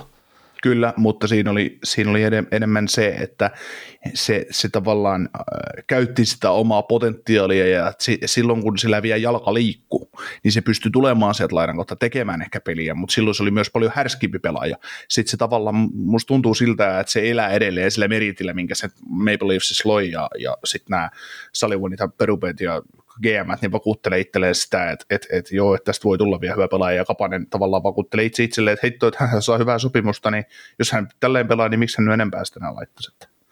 Niin, toki nyt on tietenkin tämän plussi homman kohdalla, niin rupeaa niitä Kapasen viimeisiä paikkoja ja sitten näyttää sitä NHL-osaamista, että, että siellä on ne, no Toronto aikana oli jo huhuja siitä, että, että ne kentän ulkopuoliset asiat oli ehkä enemmänkin johti siihen siirtoon kuin se, mitä tapahtui kentällä ja tietämättä yhtään, mitä on Pittsburghissa tapahtunut, niin saattaa olla niillä vaikutusta kyllä sitten tähänkin siirtoon tai Webersin jo, joutumiseen, olkoonkin, ettei ole tarpeeksi tasaisesti pystynyt suorittamaan kentälläkään. Mm. Mutta ensimmäinen kausan pingmisissä oli pisteiden valossa aika hyvä. Et sen jälkeen on sitten vähän taso laskenut kyllä. Joo. Mutta tuossa semmoistakin pohdintaa just näki, että, että Kapanen pääsee pelaamaan Thomas ja Kairun kanssa esimerkiksi – samassa ketjussa, ettei hän tätä rupea ruokintaa tulemaan, niin tämä on tosiaan, tämä, on tosiaan saanut pelaa, on saanut pelaa Crospin kanssa, on saanut pelaa Malkinin kanssa, on saanut pelaa Matthewsin kanssa, olisiko jopa pelannut Tavarisinkin kanssa, niin kyllä se ihan ok ketjukaveritten kanssa pelannut. No ei se ole siitä jäänyt kyllä kiinni. Se on ei, ja siis kun jossain kohtaa on se sitten, se on ihan sama, on se Kasperi Kapanen tai kuka tahansa muu, niin pitää katsoa siihen peiliin, Kiimo Kuhrata saa semmoisen lainan, jos tarviaa, ja sitten rupeaa vaan tekemään sitä tulosta itse. Ja tekee niitä juttuja, mitkä sitten edesauttaa sitä tuloksen tekemistä. Mm. Et kun ei se aina ole ketjukaverista kiinni. Ei, ja siis miten mä nyt itse kaavailin tätä St. Louisin tulevaisuutta, niin tota, mä lähtisin rakentamaan tätä niin, että se olisi Bushnevits Thomas ykköskentässä ja sitten joku laita hyökkääjä kakkoskentässä Bradersen, Jordan Kairu, joku laita hyökkääjä ja sitten mm. Saadi ja Kapane olisi se kolmoskentän laita hyökkäjät, ja siihen sitten joku markkinoilta nyt esimerkiksi David Caffey tai taikka tota Lars Eller siinä kolmosen keskelle, niin mä luulen, että et jos nämä lähtee ihan samalla, kuka on päävalmentajana sen Luissin sen kaudella ja, ja näin niin, ja mitä tähän joukkueeseen hankkii, kun nämä esimerkiksi Timo Mayeri, josta, josta ovat ilmeisesti kiinnostuneet, niin kuin aika moni muukin joukkue, mm. niin, niin, niin, niin, parhaan saati irti, kun pelutat kapasta kolmoskentässä annat sen sieltä tehdä tehoja, jos on jotain te, tota, tekemässä ja vahvaa tuo sen oman energiansa peliin, jos hänelle sitä on tuotavaa tai se, mitä me ollaan joskus nähty, eikä yhtään korkeammalle. Ei mitään tuloksentekovastuuta hänelle, koska sitten on ihan, sit, sit sä et pääse pudotuspeleihin yksinkertaisesti. Niin, että kyllä se tota, no Kapasin kohdalla, että toivottavasti se hiffaa, että mitä tuo vaatii tuo tuossa sarjassa hyvällä tasolla pelaaminen. Mm. Et se olisi tärkeä. Ky, niin, että kyllä se on aika rajua työn tekemistä sitten vaan, että onhan sillekin talenttia vaikka kuinka paljon, mutta että sitten Kapasenkin kohdalla voi ehkä sanoa se silleen niin kuin ikävästi, että se, että jos sä oot Euroopassa, sun lahjakkuus näkyy silleen kilometrin päähän, että on taitava ja kaikkea muuta, pystyt pelkästään melkein sillä elämään, ei oikeasti, mutta että aika pitkälle. Sitten sä menet NHL ja nyt on tusinassa 12 noita saman taitotason pelaajia. Mm. Ja sen jälkeen tullaan taas siihen, että kuka viittii tehdä sen duunin kentän ulkopuolella tarpeeksi hyvin. Kyllä.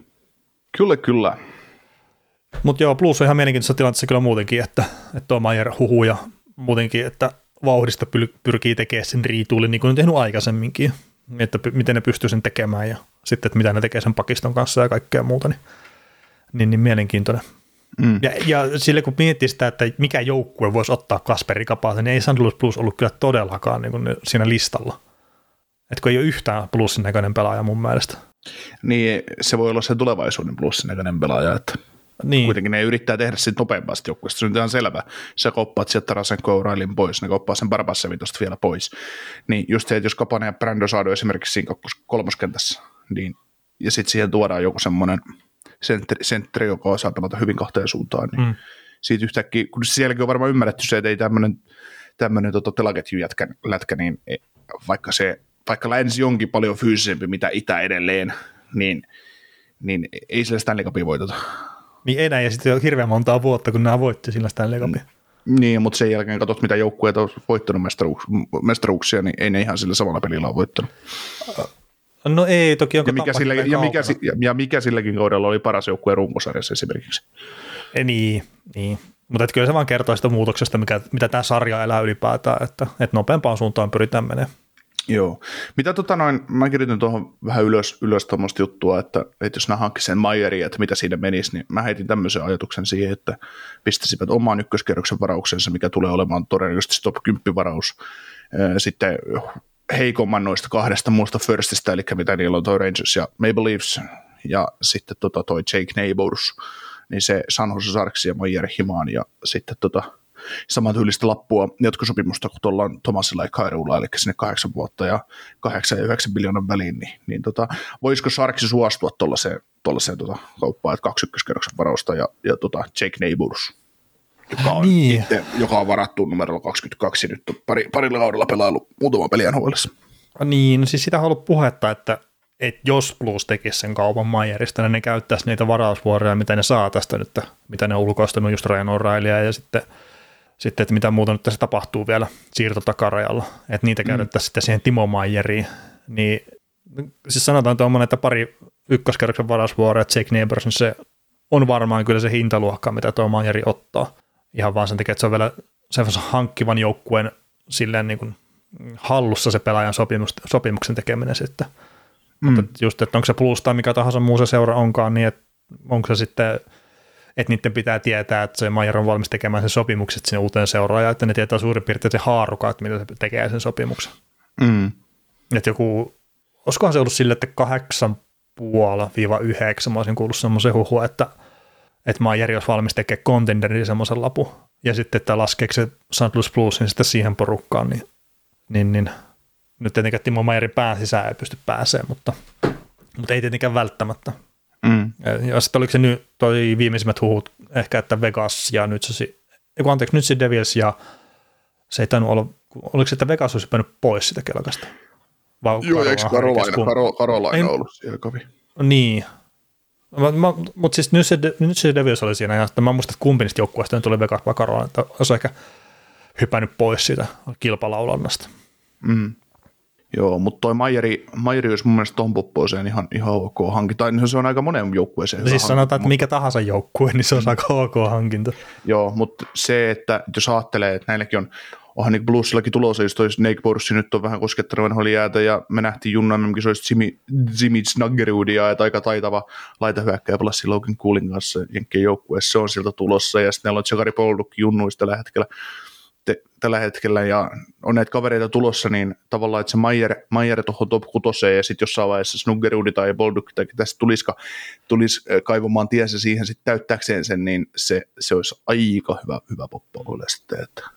Joo, ja siis plus on ollut historiallisesti se, mitä mä nyt muistan, niin se on ollut hyvä seura varaamaan pelaajia. Mm. Et sitä kautta just se semmoinen pitkä korpivaellus tuolla missään kellariosastolla, niin se ei välttämättä tosiaan tämän pulssin kohdalla tuu, tuu kyseeseen. Ja toisaalta siellä on myös semmoista talenttia, että, että se ei välttämättä tule kyseeseen, mutta se todennäköisesti vaatii sen valmentajan vaihdon mm. valitettavasti.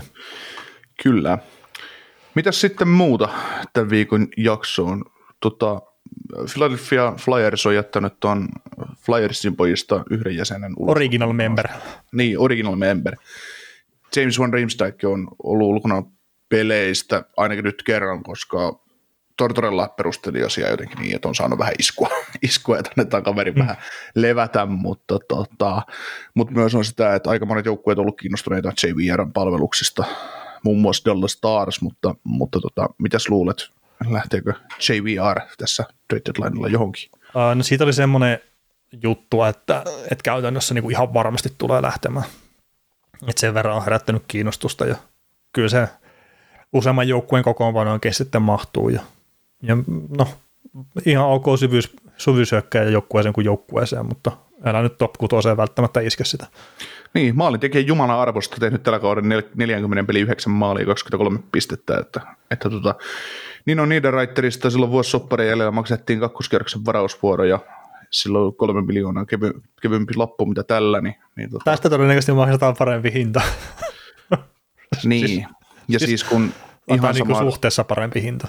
Niin, siis tota, Niin, kolmella ja puolella miljoonaa James, James Van Riemsdyk ei mun mielestä sovi yhteen joukkueeseen. Kyllä se täytyisi 175 olla sitten, että siitä täytyy joku kierrätyspala olla, että, että tota, jos en tosiaan halua. Ei nää, ei nää tästä tule kakkosta he saamaan ikinä. Öö, no siis tota, olikohan nyt itse asiassa semmoinen, että Alec Tuck Buffalosta meni tota IR-listalle. Mulla ei ole mitään tietoa, mitä silloin on tapahtunut, mutta muistelen vaan tämmöisen nähneeni. Niin siellä ne voi ottaa palkat vaikka kokonaan, että niitä ei tarvitse miettiä sitä. Ja sitten, että jos ne haluaa antaa sille joukkueelle sen boostin vielä, niin JVR ja kakkoskerros siihen, niin ei, ei Buffalolle tunnu yhtään missään, mutta toisaalta taas se viesti on siitä organisaatiosta ollut koko ajan se, että ei lähde riehut tuolla pelaajamarkkinoilla, että kun mietitään sitä isoa kuvaa eikä tätä lyhyttä hetkeä. Mutta Joo, mä, toisaalta mä... se lyhytkin katsanta niin saattaa olla se, että anna se mahdollisuus joukkueelle päästä pudotuspeleihin, että näytät sen, että sitten kun ollaan tarpeeksi pitkällä, niin ollaan valmiita panostaa, niin sekin saattaa olla semmoisena viestinä vaan ihan hyvä. Mm. Mä olin, kun sä puhuit Alex Takista, niin mä olin Vegasin joukkueessa katsomassa, että mitä hemmettiä. Että, no missä taka? Nyt mä avasin, avasin Sabresin ja täällä on, jaa, deadline cap space 79 miljoonaa, että joo. No sinne, joo. se ehkä sopii sinne just 7 miljoonan palkkaansa kanssa. Oh. joo, just, just, just, just. sinne Patrick Keinke menisi muutamaan kertaan sillä ei, ei totta mitään tuskaa. Mm. Kotikylän poika. Joo. Mitä tota, otetaan tuon Filin sen verran, siellä oli mennä viikolla tota, semmoista taistelua sitten ton Tortorella ja Joel Farabin agentin kanssa, että kun toi, toi, toi, toi agentti ilmeisesti oli jotain sättinyt sitä sitten, että kun tämä Flyersin kausi ei ole mennyt sitten ihan niin kuin, niin kuin hän on odottanut, niin mikä näitä Mä en tiedä, mitä hän on odottanut. Niin, mikä näitä agentteja vaivaa? Niin, no siis totta kai ne silleen puhuu sen pelaajan suulla kuitenkin. Tai niin taaskin tyhmää se, että, että agentti puhuu sitä semmoista, mistä ei ole aikaisemmin puhuttu pelaajan kanssa. Ja tarkoituksena tietenkin pitää pelaajan puolia. Että, että minkä takia just joku Farabika haluaa olla organisaatiossa, mikä ei ehkä ole menossa mihinkään parin seuraavaan vuoteen. Mutta just Flyersinkin kohdalla, niin että onko se ongelma sitten niin pitkällä, että, että näin pystyisi menestyä tässä jopa lähitulevaisuudessakin. Niin niin ei välttämättä. Hmm. Ja sitten tämä niinku just esimerkiksi Son Guttiralli oli käynyt jäällä nyt tässä kuluneella viikolla, ja jos se pystyy palaamaan tuohon joukkueeseen ensi kaudella ja pelaa jopa semmoista suhkot täyspainoista lätkää, niin se muuttaa jo aika paljon tuon näkymiä tuon joukkueen. Kyllä, kyllä. Ja siis mä kuuntelin jotain meidän vanhaa, tai kausiennakkoa tähän, tähän kauteen liittyen Flyersin kohdalla, niin mä, mä nostin sitä, että mä en yllättyisi, jos Flyers olisi pudotuspeleissä, kun Tortorella tuli sinne. Mutta siinä vaiheessa siinä joukkueessa oli vielä Ryan Ellison kuin Tourier, mutta, mutta tota, ja Tortorella on tullut sen jengiin, mutta, mutta nyt niitä ei kumpaa sitten ollut. Tortorella on mm. siellä kuitenkin edelleen. Niin, Tortorella on edelleen. Joo, mutta toivottavasti Kutire pystyy edes pelaamaan noista, että, että Rajan edes todennäköisesti mä en usko, että se tulee ikinä pelaamaan, että se, se on jotenkin niin mystistä ollut se viestintä siitä sen loukkaantumisesta, mutta – jos tuo Couturier nyt saa sen selkänsä kuntoon niin, ja pääsisi vielä pelailemaan jonkunnäköisellä tasolla, niin se olisi ihan silleen kiva nähdä. Jo pelkästään senkin takia, että pelaaja saisi lopettaa sitten uransa silleen niin kuin NS omilla ehdoilla. Mm. Mutta Farabille silleen, että sä oot pistänyt aika pitkään sopimukseen tuossa nimeessä, niin ehkä se nyt pitää sitten vaan vähän kestää myös. Niin. Tuossa tota, on yksi vakavan tai niin kuin ikävä niin sanottu loukkaantuminen, loukkaantuminen vielä, mutta tota, mitä voidaan vähän käsitellä, mutta mutta vielä kun tässä... Loukkaantuminen. Niin, Spencer Knightia meinaa, mutta... Niin Eihän se ole loukkaantuminen kä- käytännössä. No ne, niin sanottu loukkaantuminen ah, poistuu joukkueen, joukkueen, joukkueen Ko- toimesta niin, niin, niin tota, poissa, poissa, mutta tota, eh, tämä tuleva viikko tässä alkaa, alkaa, alkaa ja näitä jaksoja kuuntelet tai kuuntelet tällä hetkellä. Ja todennäköisesti nyt kun tämän sanon tähän, niin nämä kaupat tulee tapahtumaan välittömästi, mutta se on tosiaan, Kaverikkovi on nyt viimeiset viikot ollut jo aika kauankin pois kolmuksen kokoonpanosta ja, ja odotellaan kauppaa. Että se on ilmeisesti, Bostonin jossain vaiheessa oli tarjonnut sit firstia ja kolmatta, mutta ei ollut, ei ollut riittänyt kekäläiselle ja sitten ne pääsivät siis... Orloviin ja Joo, joo, ja siis mun mielestä se ei ollut millään tavalla siitä kiinni, että jos olisi käytölle riittänyt, se olisi varmaan mielellään sen kaupan heti, mutta että kun Boston olisi palkkatila sitten ollut.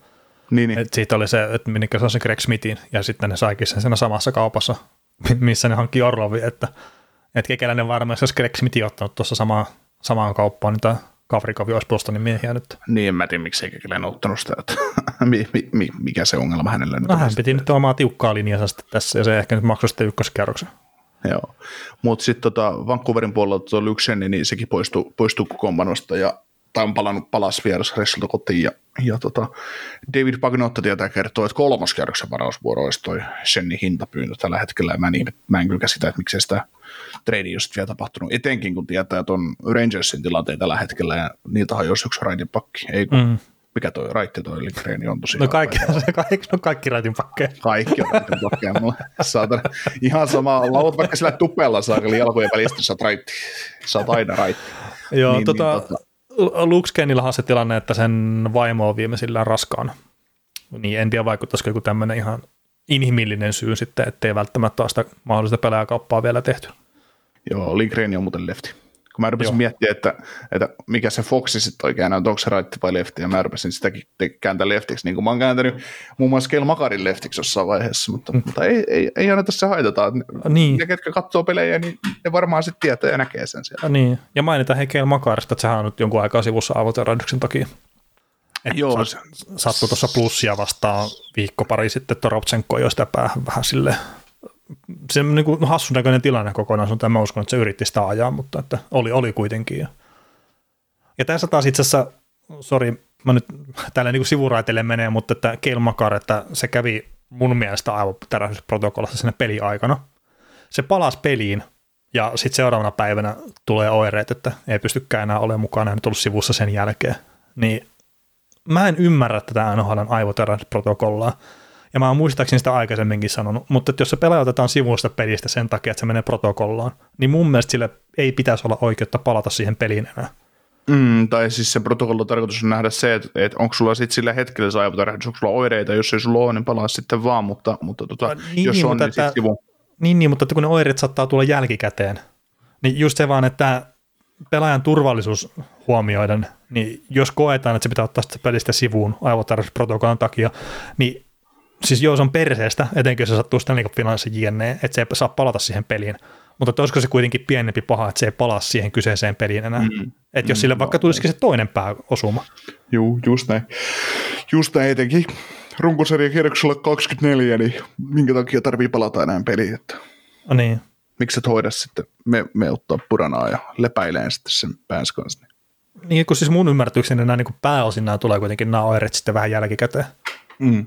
Niin siis, äh, jos sulla heti kajahtaa päähän ja silmä pyörii kuin hedelmäpeli, niin kyllä se sitten näet, että sulla aivotärähdys, mutta just se, että, että kyllä se pääsärky ja muu, niin ne nyt on varmaan aivotärähdyksiä isompia oireita niin, niin, ja tai paha olo, niin kyllä niitäkin voi tulla jälkikäteen tosiaan. Kyllä, kyllä. Mutta joo, Luke Skenni, ei, ei tuo kolmoskierros ole paha ja, ja ei nyt ihmettelisi, jos jotenkin päätys Tampaan takaisin syvyyspakiksi. Mm, kaksi Stanley Cupia. Onko pelasko se niillä kausilla yhteensä 50 peliä?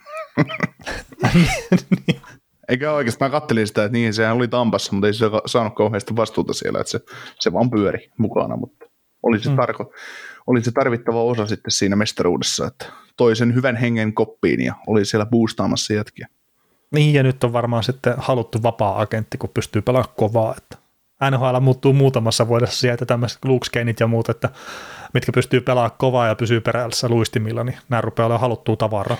Joo, Luke Shenni pelasi kahdella kaudella Tampassa 63 peliä, teki 7 pistettä, onnistui ottaa miinus 6, 11-26 per peli, peliaikaa, ja sitten pudotuspeleissä näillä kaksilla kausilla, niin, niin tota, tota, yhteensä on kuitenkin 19 peliä ja tehot 1 plus 2, että, että ollut hyödyllinen osa ja keski, mm. keskimäärin semmoinen 10 minuuttia per peli on peliaikaa, että ei siinä. Kyllä, kyllä. No tota, Spencer Knightista sitten, niin oli vielä varmaan tarkoitus puhua tässä. Joo.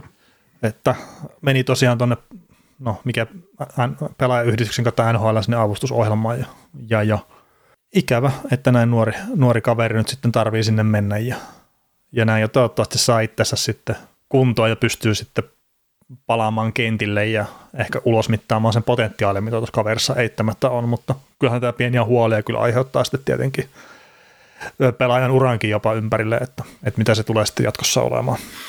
No en mä sitten urasta välttämättä olisi huolissani hänen kohdallaan, mutta mä, mä, mä mietin itse sitä keissiä, keissiä että, että tietysti kun me ei tiedetä syytä, minkä takia se on mm. avustusohjelmaan joutunut, niin äh, pohdin sitä, että, että tota, näissä keisseissä, silloin Bobby Ryanin aikana oli se alkoholismi, että mun mielestä viina vähän liikaa, ja, ja tota, ei siinä, ei, ei mitään hauskaa tietenkään.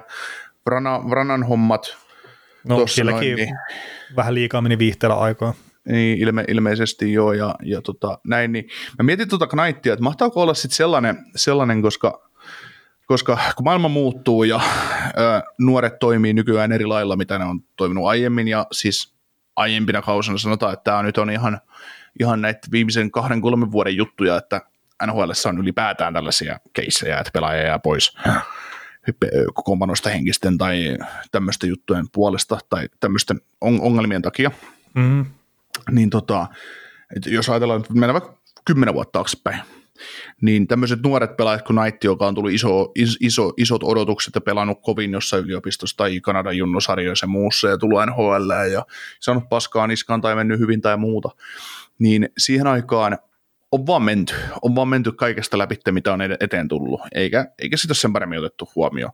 Mutta nykyään, nykyään sit kun miettii, että millaisen polun Knight meni tuosta läpi ennen kuin se on päässyt NHL, niin jos on tapahtunut asioita nuorille ihmisille esimerkiksi viiden vuoden aikana niin paljon, että nyt tuli yksinkertaisesti siis, tuli tavallaan tukka täyteen sitä hommaa, että et, tota, et nyt tarvii, nyt tarvii ottaa se pikkuhenkinen henkinen setti tosta, ja etenkin kun Knightillakin silloin kun hän pelasi ne ensimmäiset pelit Panthersin paidassa sillä, sillä, sillä Tampan, Tampan tuota, toisella mestaruuskaudella, niin tota, pelasi hyvin ja odotukset nousi. Sitten ensimmäinen varsinainen kausi meni ihan ok, tämä kausi on ollut jo vähän vaikeampi.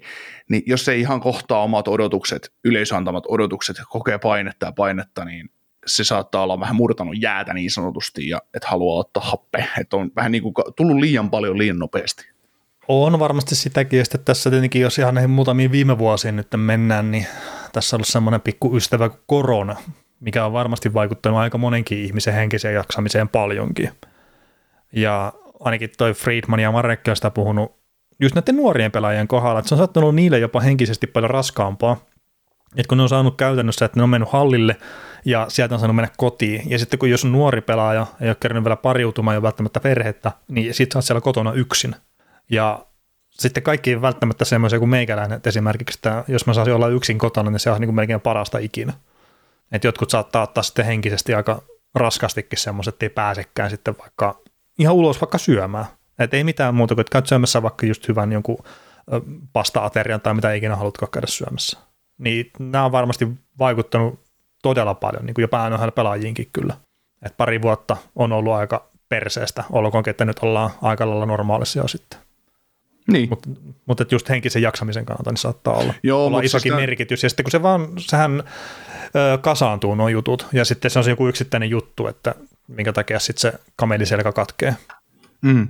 Niin sitä just, että, että kun on tapahtunut niin paljon asioita pieneen aikaan ja just se, että tulet tuommoisena supertähtenä, superjunnuna tavallaan sarjaan ja odotukset on kovat ja kaikkea muut, jos sä ihan pääse sit omassa pelissään, mihin sä oot voinut aina nojata, sä et ole ihan päässyt sille tasolle, mitä sä itseltäsi odotat, mitä valmentaja sulta odottaa tai muuta. Todennäköisesti siis voisin väittää, että siellä on Andrew Brunet ja Paul Morris, niin ne on ollut Knightin suhteet ihan hyvä, hyvä jätkä, että et, ei siellä ole niin osoiteltu sormella, että tämä on niin sun vika, että joku nyt ei olisi pudotuspeleihin menosta, ei edes voittanut Stanley Cupia, vaan, vaan just sitä, että, että ne on varmaan ihan tyytyväisiä siihen, mitä ne on saanut, mutta sitten kun Knight ei ole, että kun Knight haluaa pelata nollapeli joka ilta, ja kun hän ei, mm. hän ei torju edes niitä kiekkoja, mitkä hän ottaa normaalisti kiinni, jos hän ajattelee sen näin, ja sitten se lähtee, lähtee lähtee se pallo pyörii väärään suuntaan. Ja sitten just nämä niin kuin kaikki mahdolliset yksinäisyydet tai muut, ja, ja just se, että kun tapahtuu asioita nopeasti, niin tota, on se, niillä on kova vaikutus, ja, ja esimerkiksi tiedän, tiedän esimerkiksi suomalaisesta urheilusta paljon, paljon siis sellaisia keissejä, että kun on mennyt asiat tosi nopeasti, tosi kovaa,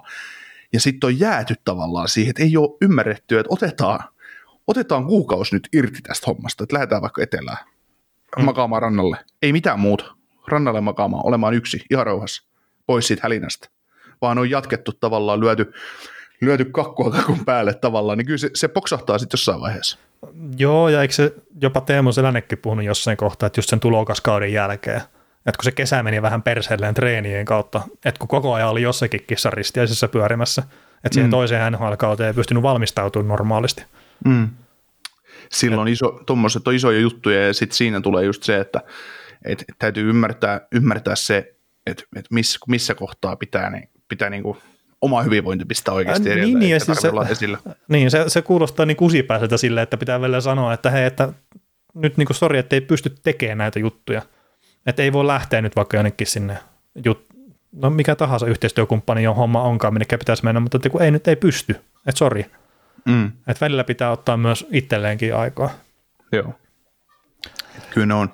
Mä, mä, mä väittäisin, että Knightilla saattaa olla tämmöisestä, tämmöisestä kyse, että, että toivottavasti, tai siis toivottavasti on tämmöinen kyse, että ei ole tosiaan mitään, mitään tota, Sen isompaa. ää, niin vakavaa vakavaa, mikä, niin, niin. tai tietysti kaikki on aina vakavia, mutta niin kuin, kyllä nyt varmaan meidän kuulijat ymmärtää, mitä mä tarkoitan tällä. Ja sä Joo, joo, joo, ja sitten- että- Ja siis toikin, minkä mä nyt heitin siihen alkuun, että, että pienen varjon heittää sitten tuon loppuuran ylle, niin lähinnä vaan, että mä yritin muistella just ihan puhtaasti ulkomuistista pelaajia, mitkä on käynyt tuossa ohjelmassa, jotka on sen jälkeen saanut uransa raiteilleen, niin ei nyt tullut silleen mieleen näitä. Mm. Niin toivottavasti Spencer Knight nyt sitten näyttää mulle, että minkä takia mulla on turha huoli siitä. Tota, haluatko puhua Mark Staalista vielä? No Mark Staalista on ollut vähän, meille tuli kysymys meidän luotto, luottokuulijalta tuossa männä viikolla, että voisimme siitä, tai pari viikkoa aikaa, että voisimme vähän puhua siitä, kun hän oli itse vakuuttunut siitä, miten Mark Staali, Staali tuolla Panthers ja Lakerassa pelaa, vaikka ei nyt itse ole vasta, isolla vastuulla pelaakaan ja pelaa 750 tonnin palkalla ja, ja näin, eikä isossa kuvassa ole merkityksellinen kaveri, kaveri oikeastaan minkään kanssa, mutta että sitä piti jotenkin vertailla näihin muihin sarjan tällaisiin puolustaviin puolustajiin, niin, niin tota, no mitäpä siitä just, että, että Pelaa Monturin kanssa aika paljon. Joo, ja siinä, siinäkin voi ruveta miettimään sitä, että Monturilla on nyt varmaan uransa para, paras kausi menossa tehojen, on valo, helposti. niin, va, tehojen valossa, niin se, että sulla on siinä kokenut tuommoinen puolustava puolustaja, joka ei, joka ei sun kanssa hirveästi lähde sitä hyökkäystä tukemaan ja antaa sulle ne kaikki avaimet, niin voi olla isokin merkitys siihen, miksi Montour on saanut klikattua uransa kohdalle. Ja sitten jos katteli vähän tilastoja esimerkiksi Stalin kohdalla, että, että ko- korsit nyt Montuurin kanssa ei ole parhaa. Tai Montu, kun Montuur pelaa, niin Montuur kun pelaa Stalin kanssa, niin Stalin kanssa, niin öö, nämä ei ole nämä korsit ihan parhaimpia, mutta sitten kun siellä Montuur lyödään vaikka Forslingin kanssa pelaa, niin yllättävästi paranee, mutta, mutta siinä on just ehkä siis se, itse asiassa molemmat pelaa paremmin niin kuin jonkun toisen kanssa. mm, Mutta sitten, että muuttuuko match-appaaminen ja kaikki muu sitten siinä, siinä samassa, niin saattaa olla, olla Joo, merkitystä. Että ei niitä nyt ihan turhaa pidetty niin paljon yhdessä kuin mitä niitä on pidetty. Joo, ei. Mutta se, että se, että jos me ajatellaan tätä Floridan koko keissiä, keissiä niin ongelmahan, kun Mark Stahl ei ole ongelma tälle joukkueelle, minkä takia se ei puolustaa huonosti, vaan nimen, Mark Stahl on varmaan ihan käyttökelpollinen pelaaja tolle, tolle orkesterille, mutta se, se, hänen roolinsa on olla 6 7 8 pakki sinne joukkueessa eikä mitään muuta. Ja sitten se, että kun näillä on sitä vastaavanlaista kaveria, kaveria tässä jengissä ihan tarpeeksi, jos ajattelee, että näillä on No ollaan tästä nyt ennenkin puhuttu, mutta se, että top neljän kykeneviä puolustajia on just Aaro Ekblad, Brandon Montour, Gustav Fors- Forsling, ja niin, niistä Aaro tapinnainen top neljä pelaaja tai top kaksi puolustaja. Mutta sitten se, että se, se rikkoontuu se homma, että ajatellaan just, että äh, Staali saa sitä 15 minuuttia 5 vastaan 5 peliaikaa per peli, niin se on liikaa. Mm.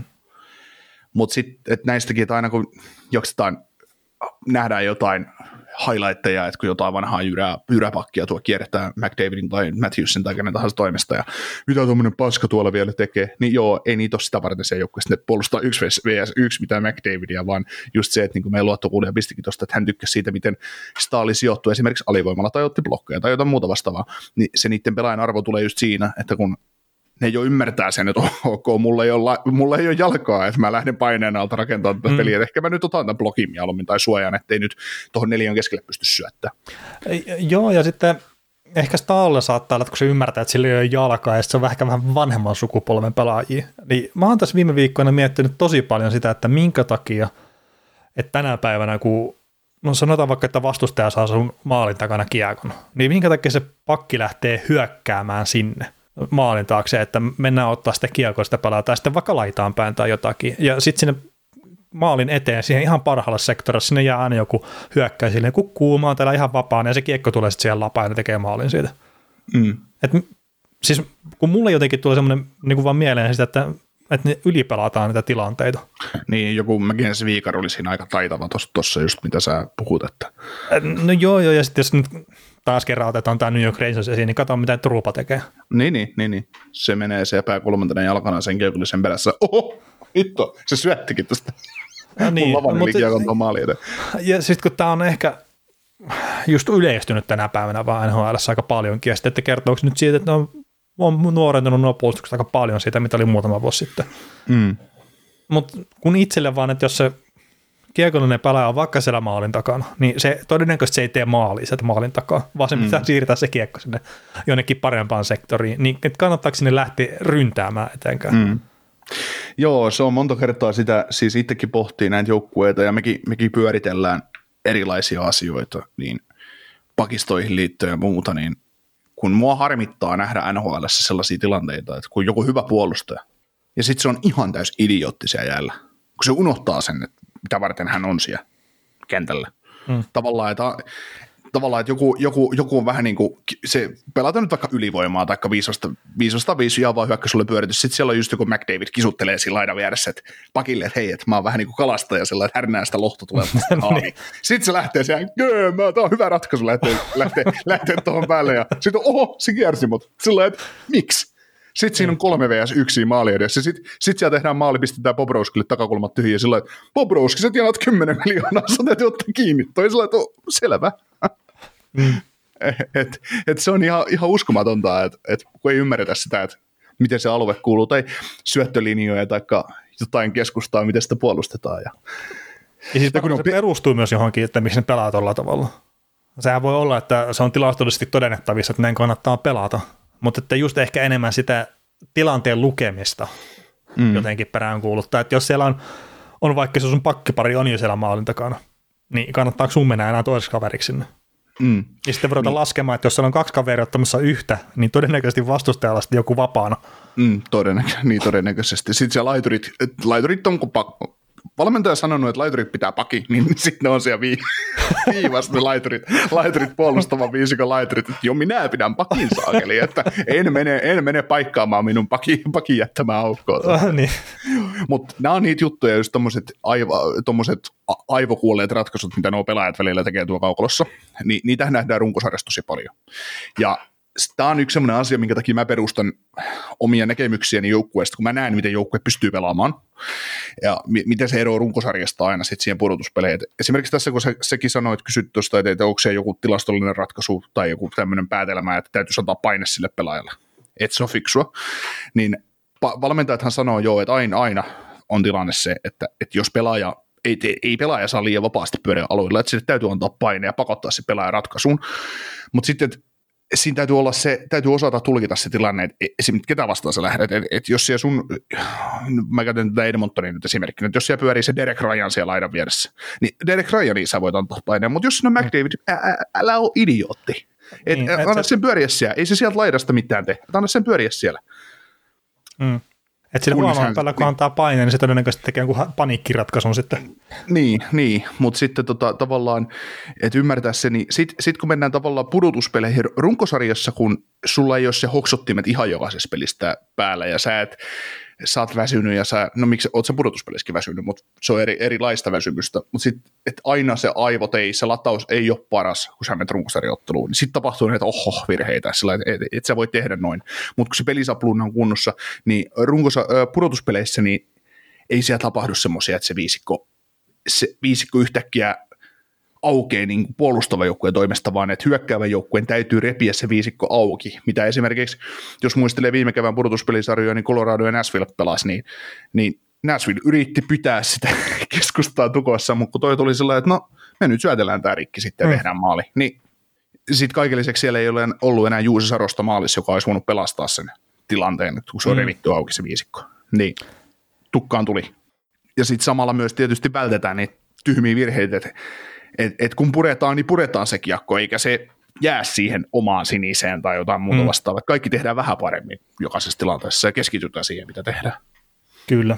Mutta tota, Mark Staalista, niin kyllä se sen paikkansa ajaa tuossa, että, että välttämättä kaikki tilastot ei tietenkään näytä ihan sitä, mitä ne pitäisi olla, olla, mutta toisaalta sitten, että ei taas myöskään pidä odottaa liikaa sen hyökkäyspään Mark Staalilta. Ja Staalin kohdalla ehkä se, että silloin kun se Rangersissa saa sen kiekon silmäänsä, niin mulla on semmoinen muistikuva, että se menetti osan näkökyvystään siitä silmästä ja että siihen nähdään, että se on pystynyt vielä pelaamaan aika pitkän uran sen jälkeen, niin se on vaan aika kova juttu kyllä.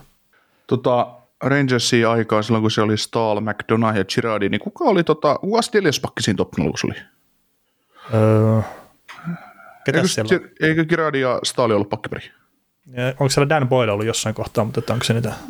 Joo, on jossain kohtaa. Se on ehkä vielä kauempaa. Niin, se saattaa olla sitä 90-lukua, jonka sä muistat erittäin tarkasti. Se ei ollut vielä sekavaa aikaa. se niin, no, 90-luku. mutta että se 90-luku on semmoista aikaa, että kun muistaa vielä asioita. Että niin. Niin. nyt tänä päivänä perkulle sentään, kun lähtee tuosta olohuoneesta kohti keittiöä, niin matkalla unohtaa, että minkä takia mä menossa keittiöön. Että No se on jääkaappi, mutta mitä sä olit hakemassa sieltä?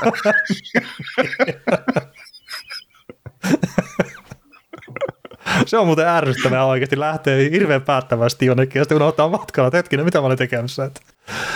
Joo. No mutta tota, en mä tiedä, kannattaako me lähteä muistelemaan, että ketä Rangersissa oli pakistossa. Ei, Ehkä, ei. ehkä me odotetaan pistää jaksoa pakettiin. Joo, tulkaa lauantaina linjoille kuuntelemaan ja saa pistää tietysti kysymyksiä tulee, niin otetaan kiinni. Jees, mutta hei, kiitoksia tästä maanantaista.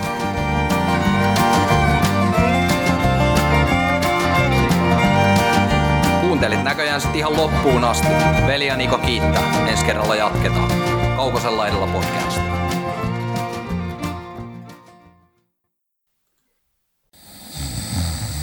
Nukkuvatko rahasi käyttötilillä? Laita ylimääräinen varallisuus kasvamaan korkoa. Big Bankin säästötili on helppo ja joustava tapa säästää. Voit tallettaa ja nostaa rahaa säästötililtäsi ilman kuluja tai rajoituksia. Tarjoamme nyt uusille Big Bankin asiakkaille säästötilin 3,90 prosentin korolla kolmeksi kuukaudeksi. Tarjous on voimassa toukokuun ajan. Avaa säästötili osoitteessa bigbank.fi. Suomen suosituin autovakuutus auttaa vuorokauden ympäri, ympäri Suomen. Osta autovakuutus nyt osoitteesta lähitapiola.fi ja voit voittaa uudet renkaat. Palvelun tarjoavat LähiTapiolan alueyhtiöt. LähiTapiola. Samalla puolella.